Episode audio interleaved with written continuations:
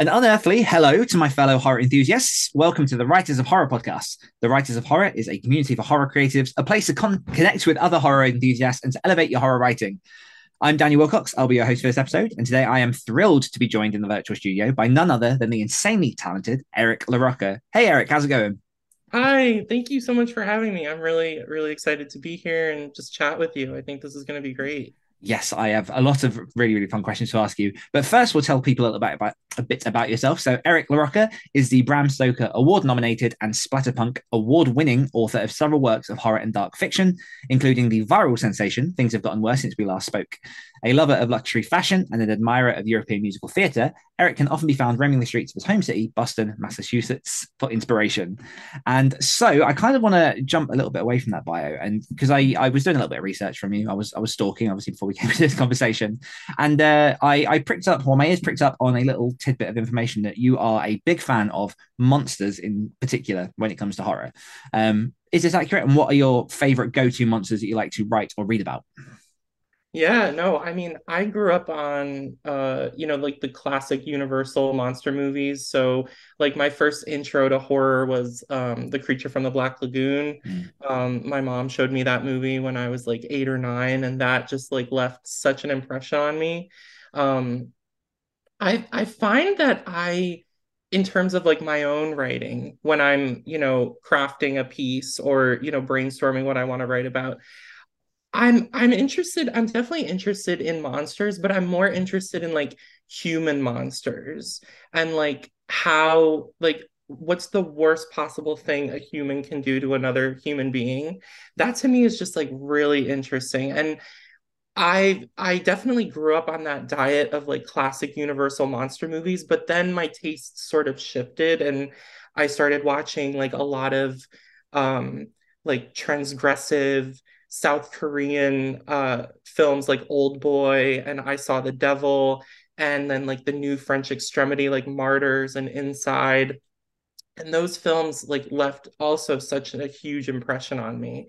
Um, so I find it more unsettling when we're analyzing, you know, what the what's the worst humanity can do to itself how mm-hmm. how do we like hurt ourselves our own kind you know yeah. that to me is just like really really fascinating so um in terms of like what monsters i kind of gravitate to now i definitely would say like human monsters mm-hmm. um just like you know i i read like a ton of like jack ketchum and like poppy z brite like exquisite corpse like books like that are so much more unsettling than you know traditional like vampire werewolf like you know those those pieces are great. I definitely have like a lot of love for them.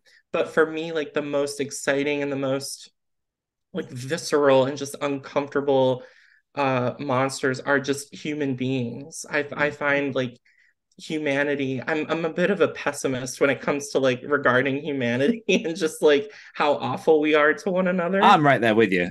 Yeah yeah. So i just i i find myself really leaning into that more than anything. Mm-hmm. um you know i have a book coming out in march from titan called the trees grew because i bled there. Um, and that's like a, sh- a collection of short fiction. And that entire collection it's all just human beings doing awful things to one another and like mm. you know the relationships we forge with one another and you know how those relationships rot and decay and um you know how how we're eventually just you know eventually just going to rot and decay as well um so that's that's kind of what i'm inspired by now just like with monsters but i still love you know the classics like dracula and frankenstein yeah, we are very similar there because I I include monsters in my fiction, but it's often just to illustrate the depravities that humans go to in the situations when they're kind of stuck in the dark corners, um, totally. and that's where the focus is. And it's almost like the monsters are the tool that gets you there. But I find it I find it very very fascinating. I don't know if you've experienced this of um, there seems to be a trend at the minute of lots of people who watch like serial killer and true crime things, and they'll listen to you when you say I write horror, and they're like, oh, I'd never read horror, but then they're actually watching what I would argue is worse horror on the TV of things that have actually happened in these sort of brutal, just disgusting ways. Have you ever sort of oh. encountered oh. that with some of the like the people around you? Yeah, no, absolutely. I mean, I I find it really difficult to watch those true crime specials because they're like they're actual things that have happened. I mean, the playground that we're kind of playing in as horror authors, it's all make believe. I mean, obviously, it's possible for these things to happen to other people, but the characters and the events and the ways in which the story is being told, like it's it's all made up. Like it's from the mind of an author. But when you kind of delve into the more um like act the like based on a true event like you know based on whatever like whatever case you're talking about whatever like murder or tragedy that happened i i get a little even more uncomfortable with stuff like that just because i know like it it's real and it actually happened um that's not to say i won't watch that sort of mm-hmm. material but i definitely have to be like in the right headspace for that. Yeah, I just I find it very confusing speaking to people about that. Um, and I just even off of just that first intro, I've got a lot of questions to springboard from. But just to set context for the people who might be a bit more unfamiliar to you, are you happy to tell everyone a little bit about your writing journey and how you kind of got to where you are today?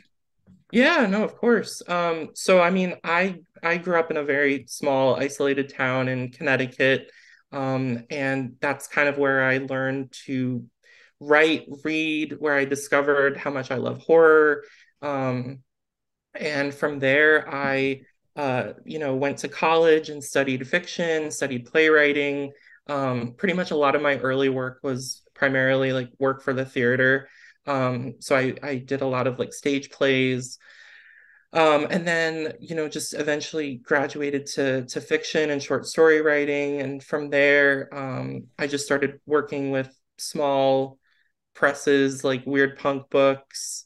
Um, and that's where uh, Weirdpunk is the press that published my like kind of debut novella called Things Have Gotten Worse Since We Last Spoke. And that uh, went viral. And, uh, you know, it was just a really fascinating journey to be on, definitely like a, a roller coaster ride with something like that. And, um, you know, now I, I publish with uh, Titan Books and I have a lot of material coming out from them in the pipeline over the next couple years. Um, like I was saying, I have The Trees Grew Because I Bled There, which is coming out in March, on March 7th, which is a re release of a short fiction collection I had published back in 2021. Um, but uh, it's been out of print for obviously like two years now, so or a year and a half. Um, so folks can you know now now read those short stories um, but yeah, I primarily work in like horror, dark fiction. Uh, like I like I said, I'm really fascinated by just humanity and the awful things we do to one another, and mm. that's kind of where my fiction resides, I think. And especially, um, you know, my my work concentrates a lot on like openly queer characters, um, or maybe not openly queer characters, just queer characters in general. Um, the LGBTQ um, community. I like to explore like all characters um, in in in uh, in my community. So um, that's kind of a broad overview of of of me. Um, mm. So yeah, yeah. And from what I can understand, so I came, you came into my circle. Um, probably about a year and a half, two years ago. Obviously, the name Eric LaRocca was going mad with things have gotten worse since we last spoke. The kind of viral cover sensation that went everywhere. Um, it was one of those things of like, it wasn't because there's there's often books that circulate around the books bookstagram communities and kind of really sort of pop up now and then, but they don't always grab me. But there was really something about like the cover, and there was something particular about the titling of your books, which really, really grabbed me, which is something I want to go into. Um, but before I kind of like ask those questions, how do you cultivate a viral sensation when it comes to publishing your book? I know this is a very difficult question to answer. it's a great question because I wish I had the answer. because if I had the answer, every book I published would go viral. Um, you know, I get asked that question a lot, and I've I've really done a lot of reflecting on on it, and I think what happened with things have gotten worse since we last spoke is that it was just like a perfect storm of an opportunity for a book to go viral. Mm-hmm. You had like the insane cover art by Kim Jakobsson, which is so striking, so visually arresting that's obviously going to attract people. You had a really snappy, catchy title. Things have gotten worse since we last spoke. Who doesn't want to pick up that book? Like that. Oh, a great title. It's a phenomenal title, if I may say so. Like yeah. that's a great title, and it's going to attract people. Um, and you had, you know, a really unconventional way of telling a story, like in chat rooms and email threads, and you know, it it really all excuse me, it all like contributed to the success of the book. I don't necessarily think you can replicate that easily with every book. Like mm. each book is going to have the life that it takes. Some books come out and you know it, they do fairly well and then they kind of fall away some books come out and there's really no response and then maybe a few years later there's a massive response and people are really interested and they're really talking about it. It really depends, I feel like, on the book and just the book in general. Like it really all comes back to the book and the writing and how it's marketed. Um, that being said, you you can't buy that level of going viral. You can't like purchase that somewhere. It really has to be like an organic situation um and like i said like if i knew the answer to why exactly that book went viral i like all of my books would would have the same number of reviews on goodreads would have the same number of copies sold um you know i i independently released a novella called you've lost a lot of blood which came out uh like march 2022 and basically what i was trying to do with that was first of all, I was trying to just give my readers just like a gift to hold them over until more of my material was able to come out because at that time, a lot of my material was uh, pulled away and out of print and was coming back out through Titan, but it was going to be a while. So I thought, oh, I'll just put this book out. Um, and I used uh, Kim Jakobsson again for cover art. Um, Kim did the cover art for Things Have Gotten Worse. And it was a it was a fairly successful book for a self-published book. I mean, we've sold like over 20,000 copies. That's that's great. Fantastic story but, as well. Thank you. Thank yeah. you. Um but it it's not that level of viral mm-hmm. that things have gotten worse became. And I think also because I think perhaps things have gotten worse went so viral because there were so many different opinions afterward. There were there were so many conversations.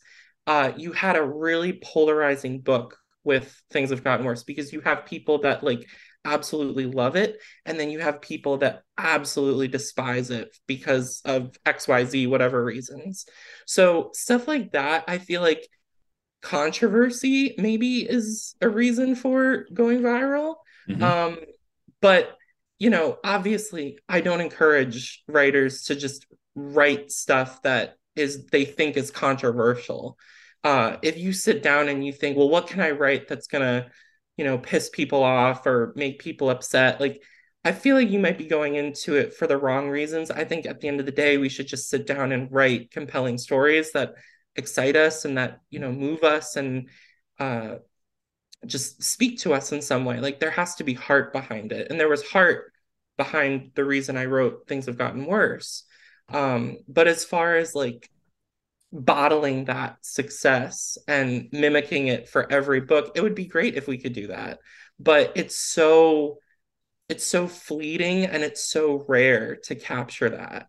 Mm-hmm. um so just to, to go back to answer your question i i wish i had like a definitive answer. I feel like i picked up on small reasons why it went off the way it did but i don't have that one you know concrete definition as to why it took off the way it did you know and that was the only reason i invited you on no, I'm only joking. But I mean, every everything you said there makes sense. Like, because you said it kind of at the beginning was like, you know, you you put it in the right places in the right ways that you could, and did everything possible to make that spark light into a fire. And that's all you can do when it comes to trying to promote work and you know trying to hit that critical mass. And you know, like you say, the, the cover was incredible. The title is amazing.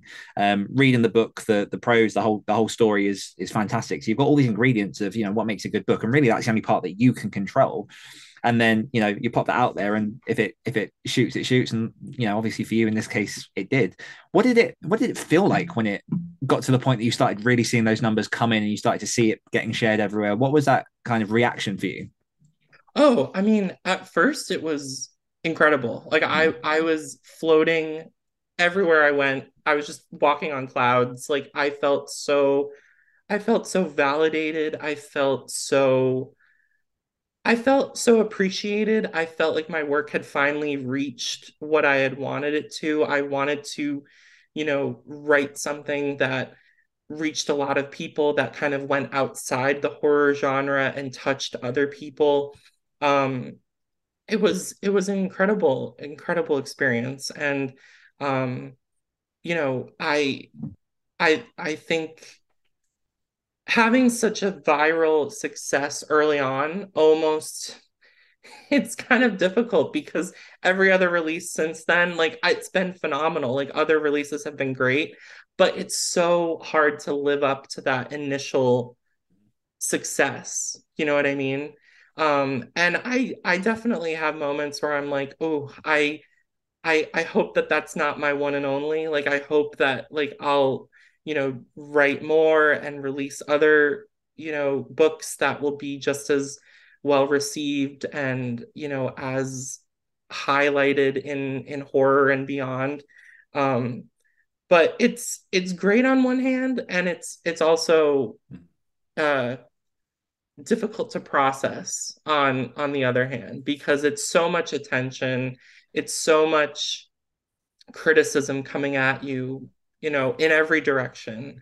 Um i've found that i kind of need to like turn off sometimes and just like protect my creative being myself because if i allow too much negativity and too much criticism to like bombard me it dilutes whatever project i'm working on right now and then like my my art kind of suffers you know what i mean? Yeah.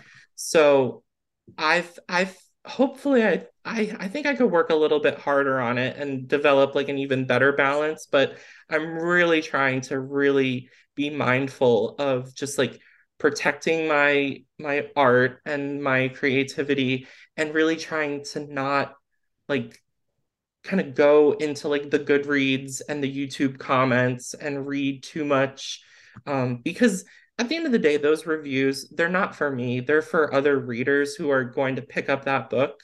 Um, the book has already been published. At this point, like, I don't need to workshop it with anybody. You know what I mean? Yeah. I like a book, when you write a book, you have an editor, you work with the editor, um, you go back and forth pitch different ideas develop certain characters like it's a whole process. But then when the book comes out it's really no longer a conversation between author and reader. It's more of a conversation between the readers. So i try as much as possible to kind of stay out of that conversation unless i'm tagged in like a review. And you know then i'll just say thank you like i really appreciate it. Um but it's definitely been a, a huge learning experience for me just how to navigate the the industry um how to be a better writer how to you know just like i said like navigate and just kind of operate in this horror sphere that we're all in. Um but it's it's been a it's it's been so rewarding in so many other ways because i've met so many awesome people from that book you know yeah, I love that um, idea that reviews are you know readers on on readers because I know a lot of authors that do get stuck stuck in the rabbit hole of going down and looking at reviews. And obviously, like when you're focusing on the negative ones, because that's what the human brain's going to do. It's going to go to the negative and go like, "I've not done well enough," as opposed yeah, to yeah, that's what I do. With the good ones, you know? yeah, it's it's yeah. just a natural process of of what it happens. And like I like that idea of sort of shutting it off and just going like, "No, that's that's what it is." Like the book, because again, I guess sort of it comes back to almost this theme of control and what we can do as authors to keep producing, keep making stuff. Um, and you mentioned on another podcast that that's one of the lessons that you've learned is this idea that all you can do is keep writing forward, all you can do is just keep creating art and moving forward. How has your writing process sort of changed from the early days of you beginning into sort of horror prose fiction and has it changed much in sort of the last few years with all of this success yeah it's it's changed like quite a bit i mean i was so impulsive and so reckless when i was starting out like i wouldn't outline i would just sort of start writing and i would get i would back myself into corners without outlining you know um, it it made it more difficult for me because I've learned after all of this that I'm the type of writer that needs to outline first. I need to make notes. I need to really kind of just immerse myself in this world I'm going to create, these characters that I'm going to be around for a while. Um, I I can't kind of just go into it cold and just expect that everything's going to work out. So a lot of my work, like in college and like grad school, I didn't really outline, but it wasn't until really grad school that I learned about myself and how, oh, like I do need to outline. Like that's like the best thing for me to do is to outline and really kind of just get in there and make sure that the story works. Because if you're not, for me at least, if this if you're outlining and there's a problem in the outline, that problem is still going to be there when you're writing the actual piece. So it's really important to kind of get all those issues resolved before you start writing, at least for me. That's what works best for me. And, you know, I'm very lucky that I've got a really phenomenal agent that I can kind of send uh you know project proposals to and she'll look at them and she'll tell me oh well this really isn't working for me um, and then we'll kind of discuss why. Um, but you know, uh, writers, uh, you know, it's so important to build that community. Like, even if I if I was still, you know, without an agent, I would try to maybe find like a writers group or some sort of like community. Like that's why grad school was so fun for me because it was just like a group of like-minded individuals. We were all like creating stuff. It was we all like respected each other. We all like wanted the best for each other. That was just the those were 2 years of my life that I like I do not regret one second I had the best time ever um and but just I I think like all writers need some sort of community to really flourish and excel. I think when uh, writing is obviously such a solitary activity, it's so mm-hmm. isolating.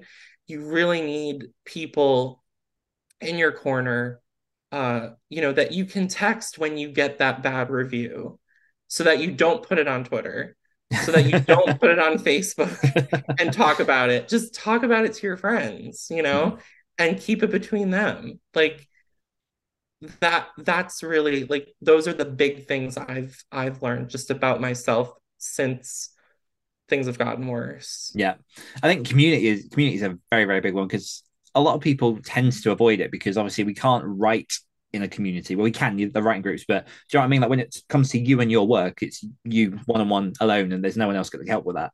But totally. this this idea of you know supporting each other and at least having that person to to reach out to and, and just understand what it is that you're going through at that point because most of the time our family our friends aren't creatively inclined in the ways that we are. They're not chasing the same sort of dreams. And so that that language to be able to speak to someone else and go like my character won't listen and to have someone go oh that sucks. Like i, I get that. Like is huge.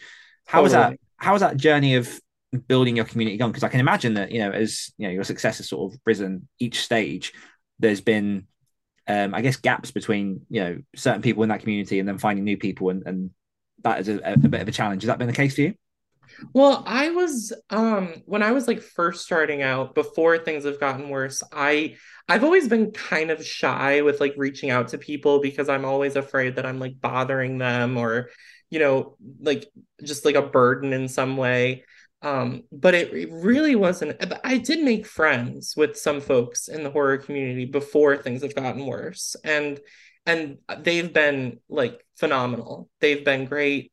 Um you know i'm still in touch with them and i i feel like you know we'll stay connected for the rest for the rest of the time that i'm writing and publishing um but i because of things have gotten worse i've definitely been in a great position uh to meet like authors that i have idolized like my whole life. And uh I'm it's it's crazy but like I'm I'm able to like connect with them in a way that I wasn't able to connect with them before.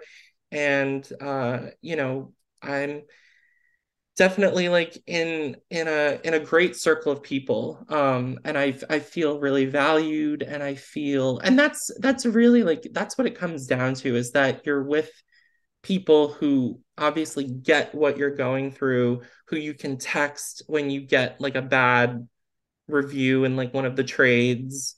Um like that that is like you can't buy that. Um yeah. you know so uh it's it's definitely altered uh over the time over the time that I've been like writing. Um but you know I just I feel very fortunate that I'm I'm able to be around um such just incredible like-minded folks. And you know there's a ton of really exceptional horror authors in New England. Uh so I'm kind of like in a great place just in general. Horror um, central. yeah it's like horror central to be honest. Mm-hmm. so yeah. No it's it's been great. It's been really really great. Nice. Um let's talk titles because this is this this fascinates me because i'm trying to track this down. So um titles from eric larocca things have gotten worse since we last spoke. You've lost a lot of blood. We can never leave this place. They were here before us. Everything the darkness eats the trees grew because i bled there. Like there's there's something very just poetic and and unique and different in each of those titles. And it's it's so refreshing to see almost like a statement in in the title itself. And now, mm. is that something that you came across yourself? Because I've seen a lot of other authors start to do this style of titling. Is that something yeah. that you found uh, you were influenced by, or is that something that you think that in some way you might have influenced?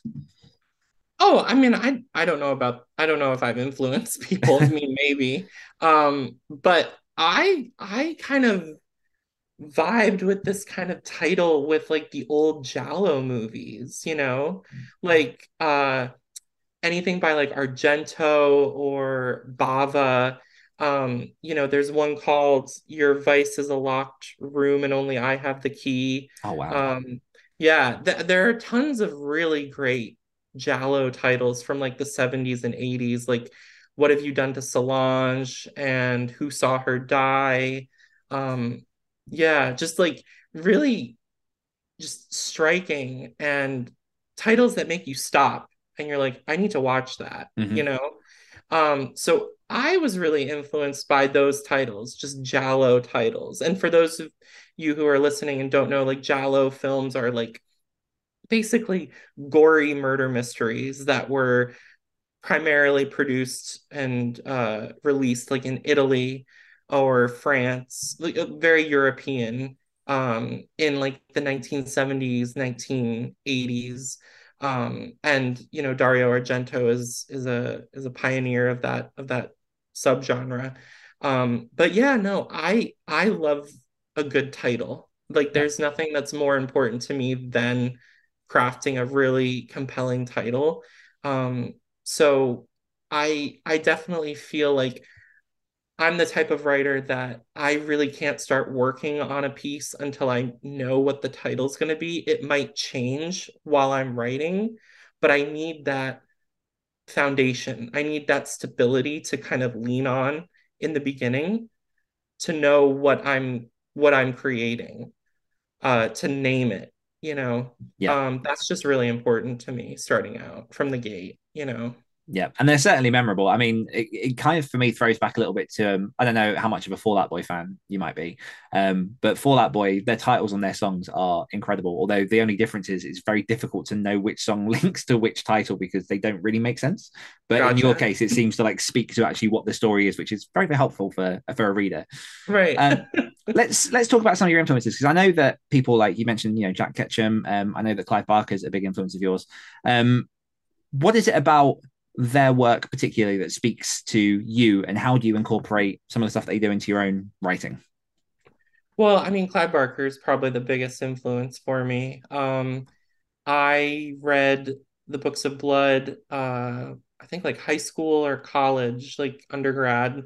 And prior to that i really didn't see queerness in horror. I didn't see LGBT characters operating in horror. I saw coded figures, but not really explicitly stated queer characters. And it really wasn't until I read um, uh, In the Hills, of the Cities by Clive Barker that, you know, I saw a, just a, a gay couple uh, in in horror fiction. And that was just such a, a seminal moment for me and really kind of reshaped my relationship with the genre. Um, because prior to that, I thought to myself, well, I don't know if I really belong in horror. I don't know if my stories are valid in horror. The stuff that I was writing was very like Stephen King leaning esque, like yep. just very, you know, not,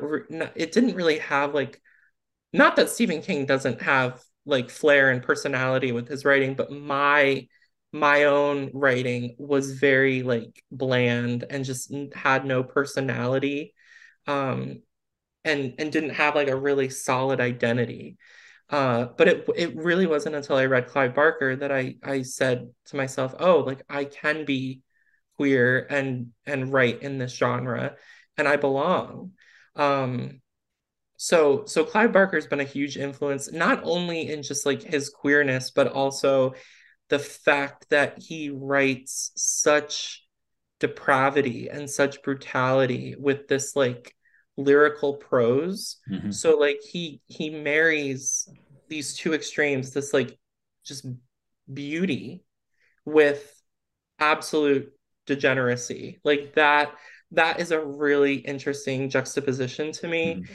And I try to kind of replicate that in my own fiction. I know a lot of readers have said that um, you know, the writing, my writing is is uh, Barker-esque with like the the beautiful, like sumptuous descriptions, but then kind of veering off into gore and splatter. Mm-hmm. Um, so I definitely I I'm a huge huge Clive Barker fan. Also a big fan of Poppy Z Brite. Um, you know, like Exquisite Corpse and um, Are You Loathsome Tonight? Drawing Blood. Um, also a huge fan of Kathe Koja, um, like Skin. I'm really I'm just really invested in like the 80s and 90s like splatterpunk movement. Mm. Um, that to me was just I feel like the pinnacle of of horror fiction when yeah. people were really just audacious and um, just did whatever they wanted. Um, so those I feel like those three, and then also um, Michael McDowell. I don't know if you're familiar with him, but the name, but I've not read any of his stuff yet.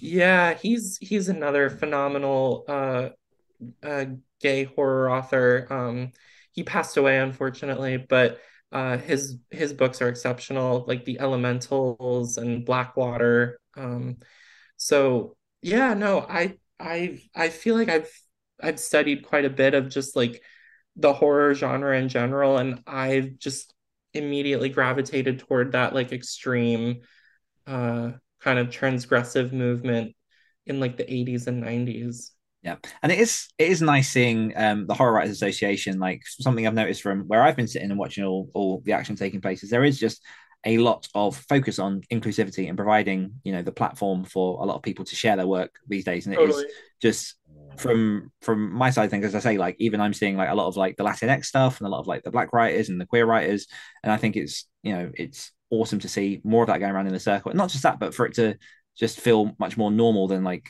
the outside um, what's the word? To see it much more just in present, just populated throughout all of what is being pushed by the Horror Writers Association, I think is fantastic. Oh, totally. I mean, I I'm a member of the HWA, and mm-hmm. I feel like they've made exceptional strides in the past few years, even yes. just with more inclusivity and uh, just making sure that all of the voices are at the table um so i'm i'm really pleased and i'm i'm glad that you know you picked up on that as well mm-hmm. i know like a lot of people are are really proud to be hwa members and i'm i'm definitely one of them yeah with your upcoming books obviously you've uh, mentioned that you've got the Trees Grew because i bled. There coming out in march from titan. You've got uh, everything the darkness eats coming in july i believe. Um what is it that you try to and for want of a better word achieve with your writing uh, these days compared to perhaps where you were a year or two ago? Oh that's a great question. Um Well, I feel like now I have more of a responsibility and I have like a little bit of a bigger platform. So I feel that responsibility when I write. I try not to be too mindful of the audience while I'm writing. Um, but I I know that my writing will will reach people. Um, you know, fingers crossed, obviously. Um, but I think when I'm when I'm writing now, I I just I can't write something if it's not in my heart. And I know like prior to like I was saying like when I was prior to reading Clive Barker, my the the stuff that I was writing was so bland and just like unimaginative and really um just like carbon copies of other things that I was reading or watching at the time. It it, it didn't have me in it, you know. And I anything I write now, if I'm not connecting with it, if I'm not fully in love with it, I just stop writing and I'll write something else because life's too short to mm-hmm. write stuff that you don't believe in or that you think, oh, maybe this will sell. You know, if I'm not behind it, if I if I can't if I can't stand in front of a room of people and say this is my art, do with it what you will. If I don't have the confidence to do that, then the book, I shouldn't write the book. I shouldn't write that story. So for me, it's really it's really easy now because I have like a really good just internal detector of what is meaningful to me and what resonates with me. Mm-hmm. Um, so just to answer your question, I mean, I I think for me, like what what works best now is just know like am I am I am I in this? Like am am I somewhere in these pages? Mm-hmm. And uh if not, then just move on. Yeah. I can imagine that's very, very difficult to do because I know that my platform is probably not near yours at this point. Um, but the minute you started getting readers, I definitely feel that pressure of like, oh, now I have to write something that they like, as opposed to thinking, you know, I write the stories that I like, which is why they liked my stories because they mm-hmm. liked what was me. Um, and that kind of mindset shift is really, really difficult to rein in and to keep control of. Um, have you got any sort of specific tips on? Well, I mean, I was gonna say like they'll be able to tell, like your yes. readers will be able to tell when you're not being authentic Mm-hmm. Uh, and uh, you know, everything I put out, like I stand behind 100%. There's never been a moment where I'm like, oh, like I don't know about that. Like I I feel like, you know, as far as like tips on how to kind of you mean like tips on how to figure out like if you're in it or like tips on just forgetting yeah i guess sort of yeah detecting those moments because sometimes it's very easy just to get into the trenches and be writing and I know that I've had it before. I've been halfway through the story, and it's taken a while to go like, ah, this just isn't for me because there's also this voice in the back of my head going, just finish it.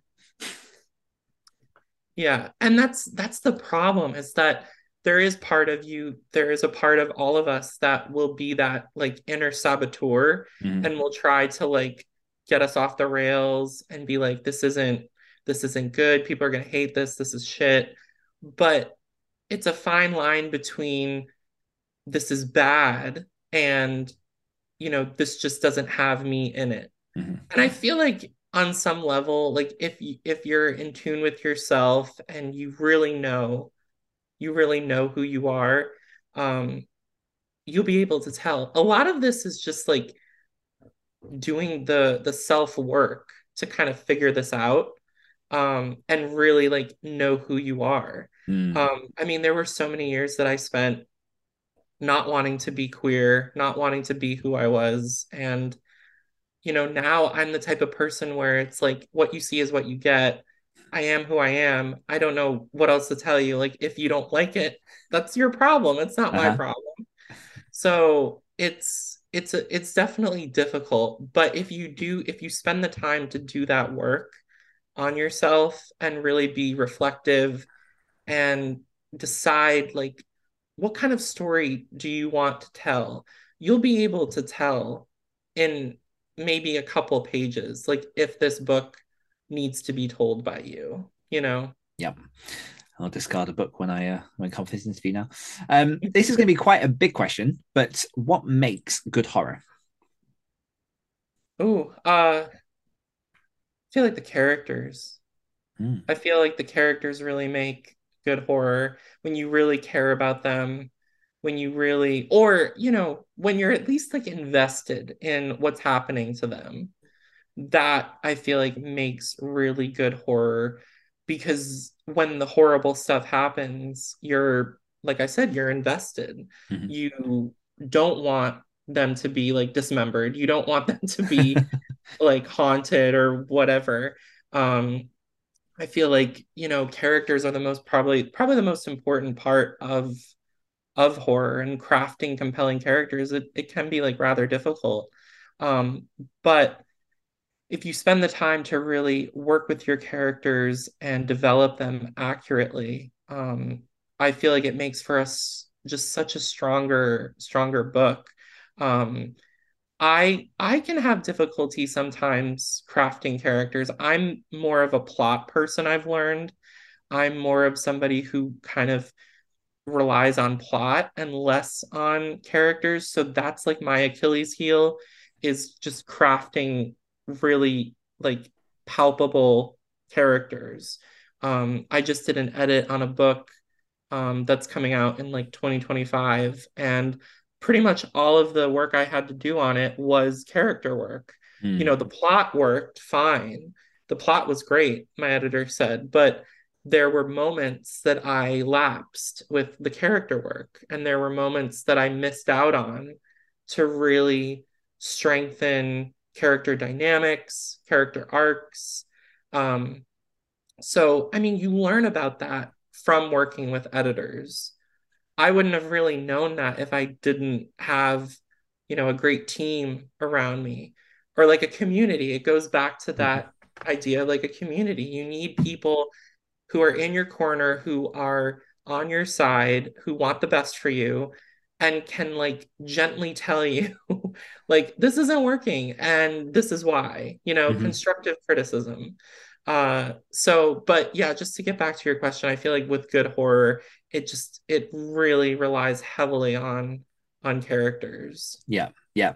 And I will say that that's one of the things that I love is that you know the end product you don't see all of the nitty gritty of obviously what goes into the writing process. So like there's this impression for new authors specifically that you know you write a draft, maybe two drafts, and then you've got this this perfectly polished books. Because I could say from the works I've read of yours, the characters there, there's something about the um realism in the characters and the situations obviously they're quite dire situations in particular um you know uh, you've lost a lot of blood and things have gotten worse since we last spoke there's something that's fundamentally like it's dark, but it's like so real. Like you can imagine those moments, you can feel that because they're they're true people.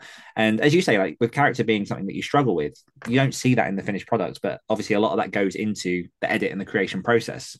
Totally, totally. I mean, it it I owe so much to my editors with uh you know their notes and their guidance um and that's really what I want to stress to writers like younger writers writers who are kind of just breaking into the business is you know it's so important to just have as many eyes on your work as possible before it goes to print because once it's in print it's there forever Mhm.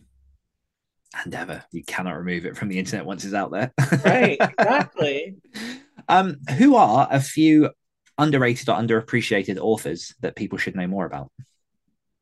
Ooh, um, definitely David Demchuk is a phenomenal uh, Canadian horror author. Uh, he's uh, openly gay and writes really phenomenal uh, queer horror fiction. He wrote his debut novel was uh, called The Bone Mother, which uh, was originally published by ChiZine, and then once they folded, it's now just like a self-published piece that he released. Um, but it's just a phenomenal, phenomenal book. And also Red X, which is another great book that came out through Strange Light, I think, um, in like 2019, 2020. Um, and just David David deserves like all the praise, all the all the recognition, and I I definitely feel like more people need to be aware of his work. Um, there's also Joe Koch, who uh, writes like very transgressive, queer, uh, hallucinatory body horror, just very surreal. Um, he writes just really just incredibly lyrical prose. Um, you almost kind of like you the words, they're just like you want to just devour the books. You know, they're just so sumptuous and just so beautifully written. Um, so I would say David Demchuk and Joe Koch are like two authors that I would I would recommend to to readers and have them have them discover more of because they definitely deserve like all the all the recognition for sure. I always love it when people say that people I've never heard of. So yeah, it's, no, it's, it's, a very selfish question. no, it's it's great. I mean, I feel like there are so many authors operating in horror now. I mean, we mm-hmm. really are in such a boom, so it's hard to to keep up with everybody. But um, I I highly recommend both of those works. Nice. Well, I have uh, two more questions. The first one um, might be a tricky one for you. So, the world is on fire, and there is one theater left in the world, and you have four hours remaining of your life on this earth, and you have the chance to watch one more show. What show are you watching? Oh, uh, you mean like a movie or a play or like a play, a musical, a theater show, whatever it is you want to put on there. Oh, okay. Um, Obviously, you don't have to like assemble the cast. Just imagine they're all ready to go. you know, I'm gonna I'm gonna go with um this musical that I absolutely love, and it's from uh it premiered like in Vienna in like the the early 90s. It's based on the life of uh Empress Elizabeth of Austria. Uh, and the musical is called Elisabeth. Um, and it's it's just like really dark and uh just beautiful music. It's sung through completely like Les Miserables or like um Cats or Phantom, like any of the Andrew Lloyd Webber shows. Um, but it's basically it's kind of like almost like a like a fantasy musical uh drama where the Empress Elizabeth it chronicles her life, but also kind of explores her relationship with Death, who is an actual character in the play. And he kind of comes in and out of her life while she's going through uh, you know, the the turmoil and suffering that she went through in her life. Uh, it's just a really like beautiful show and it's it's um just music that I listen to constantly just because it's so beautiful. I'll have to check that out. And uh, I will put links to your recommended authors and also that show into the show notes, as well as part of my final question. Now that we come to the end of the interview, where can everyone find out all about yourself and all that you've got going on? Yeah, so um, they can go to my website, which is just ericlarocca.com. Uh, I'm really active on Twitter and Instagram. Uh, my username is at hysteric teeth and I'm also on Facebook. Um, I'm really active on social media, so I don't have like a mailing list or anything yet, like an email list. I should probably set something like that up. But uh, for now, like just you know, if you want to learn more, like definitely follow me and and uh, you'll stay up to date on everything. Um, and I kind of lied out of that. How so? one one final question: hysteric teeth. What's the meaning behind that? I'm very, very curious. yeah. Well, I mean, teeth in general like terrify me. Like for some reason, like I'm just like very unnerved by teeth. Um, but I thought it was just a funny like title. Like I was thinking of using it at one point for a title and didn't really go anywhere with it. Um, I also like the fact that my name is in it. Hysteric, like E R I C yeah. is in hysteric. Um, so yeah, it's just something weird I just came up with and um I just thought like, oh, that's a great like it's not a good title for a book, but maybe it's a great username for me. mm-hmm. No, I think it's perfect. It's spot on and obviously it's quite memorable as well. So yeah, thank you. I appreciate that. no worries. Well, that brings us to the end of this interview. Thank you so much, Eric, for joining. It's been an absolute pleasure chatting to you. And uh, everyone who's been listening to this podcast, remember we have many, many other episodes. Go over to writersofhorror.org to find out all about ourselves and all that we've got going on. One final time from myself and from Eric. Catch you later.